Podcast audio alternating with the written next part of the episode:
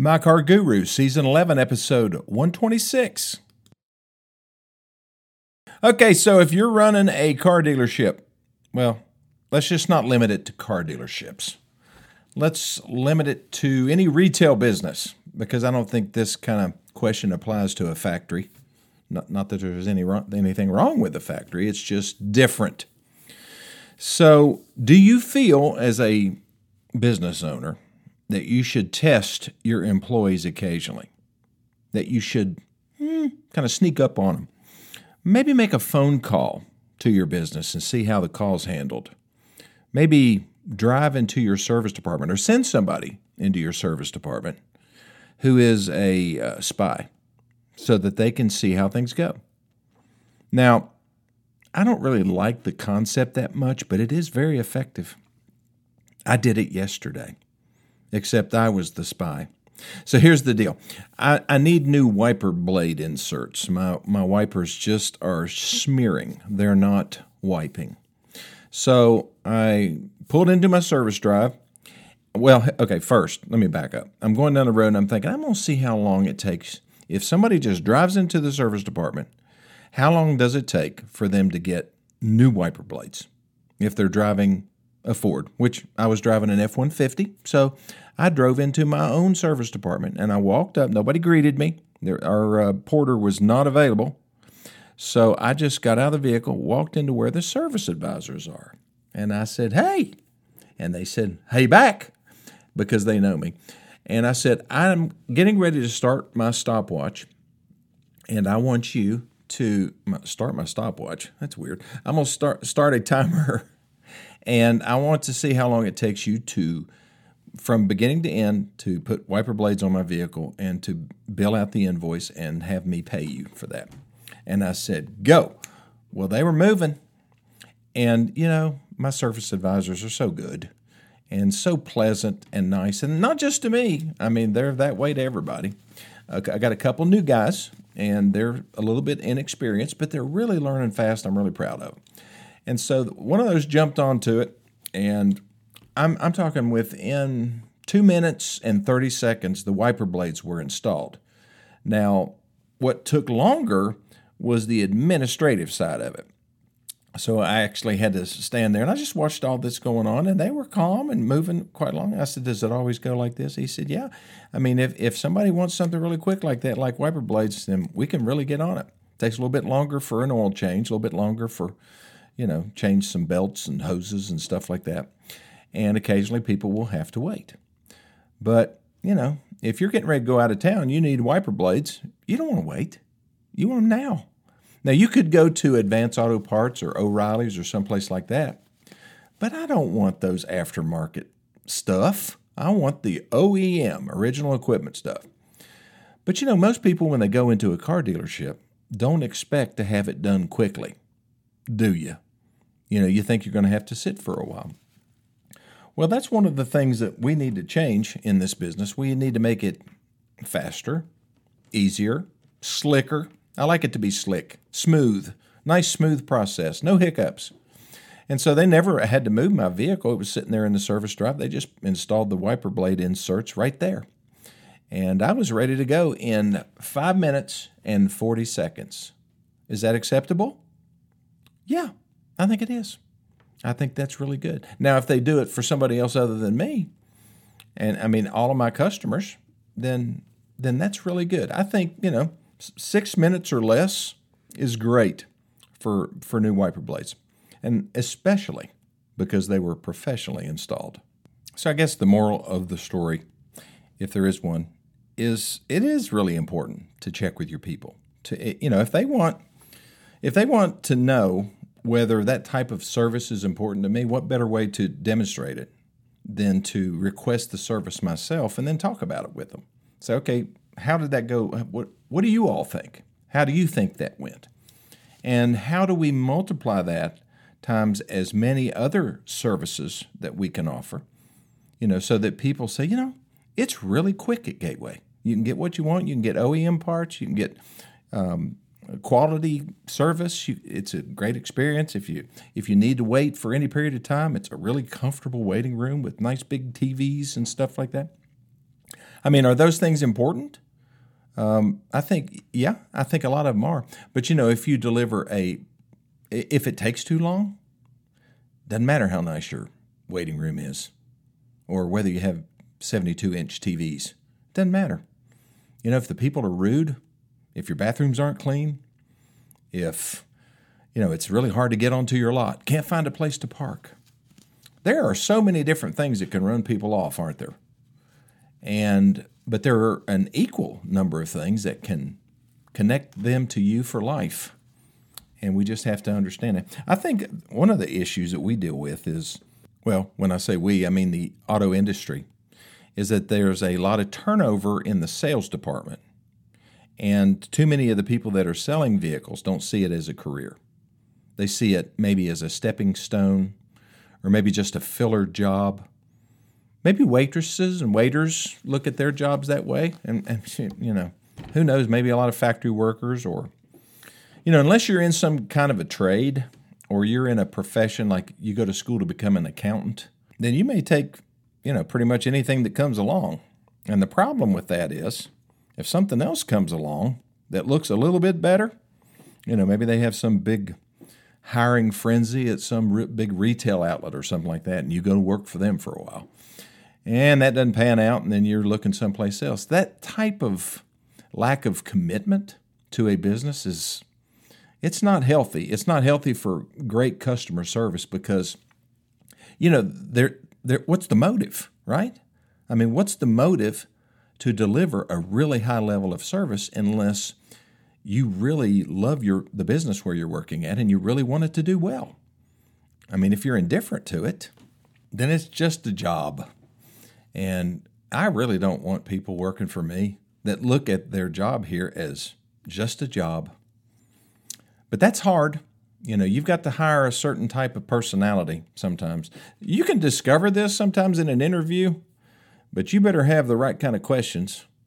I mean, most interviews that I have seen conducted by my employees, if I'm sitting in on the uh, on the interview, they just don't ask really good questions, and so you have to train the people who are or educate the people who are doing the interviews to ask the right questions, and then to ask the follow up questions because if you don't, you're not going to get a person that, that fits or might not fit the job that you're expecting them to do. And I tell you, the t- toughest job right now, not physically, but emotionally, mentally sometimes, is anything to do where you're serving the public because the public can be pretty tough sometimes. More often than not, if they don't get what they want, they may let you have it and not in a nice way. I think it's the short fuse mentality that exists right now. So these are all things that we have to deal with as employers. Uh, I think it is important to test your employees occasionally to to make uh, phone calls to your business. Have you know have a random have twenty phone calls made or ten phone calls made to different departments in your business and see how they handle the call. How long does it take to get the call transferred? uh, does when it does get transferred, is it going to the right person? Does the person that's answering the call have the answers that the customer is uh, asking, or answers to the questions the customer is asking? And if they don't have the answers, are they handling that situation? You know, taking the customer's name and number and then calling them back. Uh, you have to do that because then you don't know because that's one of the main thoroughfares through which people get to your business. And sometimes they call in, sometimes they go through the internet. You know, the internet can be a very impersonal thing, just like buying something on Amazon. You don't have to face a cashier, you don't have to walk around the store and, and uh, find a parking place. You just order it. Why do people like that? Because it's easy, because it's straightforward. You know, there's co- companies like Carvana. Um, they have tried to create this model where you can buy a used car online totally uh, you can see pictures of it, but you can't drive it. You know, you don't have to deal with a salesperson. It's totally automated. That sounds appealing to a lot of people who are afraid, and rightfully so, to appear on a car dealer's lot and have to deal with all the, the things that they fear. Whereas, uh, you know, if you have a wonderful staff who is able to deal with any type of customer, they can make that a really, really good experience, a better experience than buying it online. But because there are pitfalls online, there are pitfalls buying it on the lot, there are pitfalls buying it online. Yeah, you might be able to send it back if you don't like it, but the process of doing that is not near as simple as they make it sound. And, you know, the car that they deliver to your front door and all your neighbors are having this big party because you you know how they do the commercials and stuff. And everybody's all excited because you're getting this car that you've never seen before delivered to your house. You've only seen pictures of it, and then you climb into it, and it stinks like cigarette smoke, or it's real musty like it's been underwater. And you're thinking, uh oh, this isn't good. And then all of a sudden you're questioning whether or not, well, should I have bought a car online? So, whether it's the online experience or the in store experience, um, as I've said many times, there are five things that every business has to really be good at. They have to at least be average in three of them, and they have to be fantastic in at least two of them. And that's price, product, service, access, or experience. And we'll talk more about that here in just a minute. I read this book many years ago. It's called The Myth of Excellence. And it talks about companies like Walmart and Target and, oh, McDonald's versus Burger King or Wendy's, you know, all the different businesses that we have just become so familiar with. And how different they really are and the way they approach the market. I mean, when you look at, if you're looking at price, product, service, access, or experience, now, in access, they mean how easy is it to get to? You know, is it easy to navigate to their website? Is it are they, you know, within a few miles of your house or 50 miles of your house? You know, how hard is this business to get to? Uh, as far as experience, you know, what's it like doing business with them? You know, what does it feel like? How is it? What is it special about walking into their, their store? Is it a really cool atmosphere? You know, you think about a difference between a grocery store like, I don't know, Kroger versus Fresh Market. Now, you may not be familiar with Fresh Market. I don't know if they're nationwide or not, but it's a, you know, when you walk into a fresh market, first thing you see are flowers. I mean, you don't see that at, at Kroger, although Kroger's and, and um, well, around here it's like Food City and Ingles and, you know, some of these regional, big regional uh, grocery stores. They've really upped their game as far as experience and the way they display their vegetables and their fruit, and they just make things pretty. Where'd they learn that? Well, they learned it from Fresh Market. You know, Fresh Market's not about price. It, well, from a standpoint, it's expensive. You know, it costs more than some of these others. Uh, their their whole thing is about product and experience. They want their product to just look beautiful. And it does, you know, the way they lay everything out, the way everything's organized in the store. And they have really unique products. But you don't find that, that same type of atmosphere in, in some other grocery stores. Look at Target versus uh, Walmart. You know, what's Walmart trying to be the best at? Low prices. That's all they talk about is low price. Uh, what's their second uh, secondary attribute that they want to be really good at? Well, it used to be product, but now I think it's access. They want to be everywhere. Their their website, you know, they're trying to compete with Amazon and all that. And then you've got uh, the fact that they they started building all these smaller stores that didn't have as big a footprint, you know, as as the regular Walmart store did, and they tried to put them on every corner.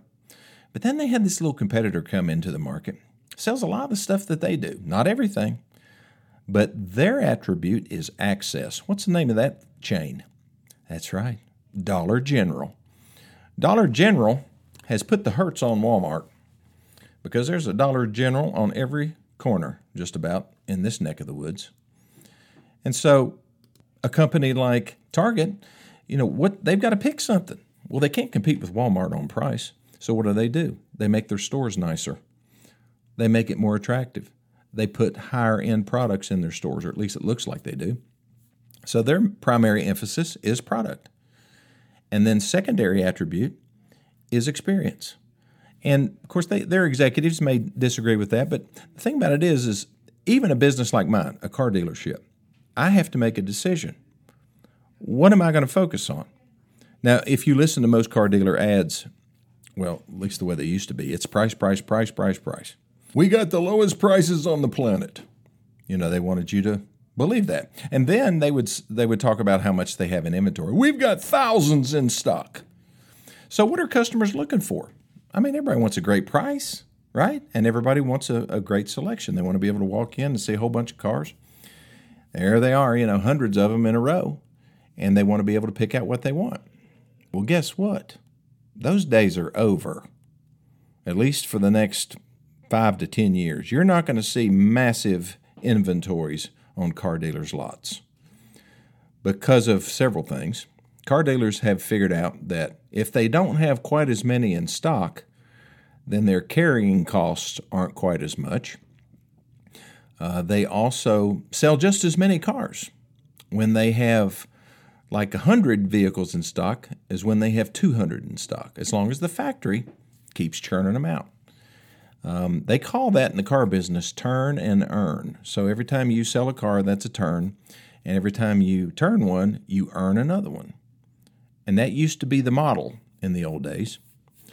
Uh, today, it's different. Today, we can't get everything that we want when we want it. There's a number of things that are holding us back right now, not the least of which is the big strike, but the chip shortage and all that. I'm telling you, folks, the, the whole pandemic thing wreaked havoc on a lot of in- industries, but it really did it even bigger than most on the car business.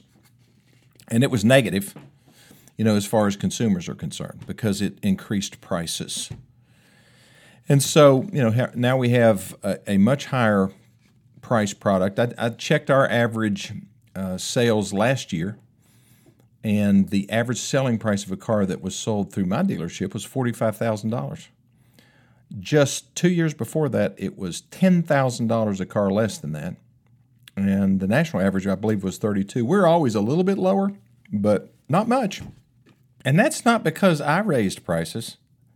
That's because prices went up from the manufacturers. And so, you know, my point is car dealers can't compete on price anymore. It's not, I mean, we can still continue to say that. You'll hear a lot of car dealers saying, we'll sell them cheaper than anybody else. You know, we'll pay you a million dollars over book value for your trade. You know, all of that stuff. I guess a lot of dealers still think that resonates with people in their ears and in their minds. I just don't think it does. I think people are looking for transparency. I think they want to feel valued, you know, when they come on. They don't want that, same kind of experience. They want to take the fear out of the car buying process, don't you think? I mean, that's why they try to avoid it online, right? Is because they don't like what happens in a lot of car dealerships. So price is going to be a hard thing to compete on. I mean, just because of availability, and it's just pretty much a level playing field. So what, how are we going to compete? Well, it's going to be something other than price. I mean, let me ask you this.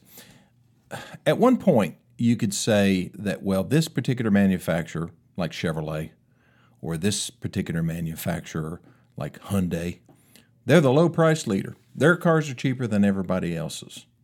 Who can you say that about now when you look at product? I mean, yeah, a Lexus is going to cost more than a Toyota, you know, and the Lexus buyer has different demographics than a the average Toyota buyer. So you're going to have differences there. But as far as a, a true low price provider, you remember Yugo?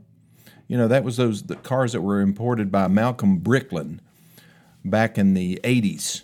Uh, it was a built in Yugoslavia. So thus the name Yugo. Well, they didn't sell. You know, they were an absolute disaster. Remember Daewoo? Daewoo was a short lived brand in the 90s. It was, uh, I remember a dealer uh, up in Johnson City had the Daewoo franchise. They were a low price provider. I mean, you could buy a Daewoo, you know, for, well, just like their basic sedan, like maybe a competitor for a Chevy Cavalier for $1,500 less, maybe 2000 less than a Cavalier. Um, so, but who is that now? There's nobody. I mean, there literally is nobody that is a low price leader. Uh, Mitsubishi tried it, and it uh, almost put them out of business, especially in this country, not worldwide.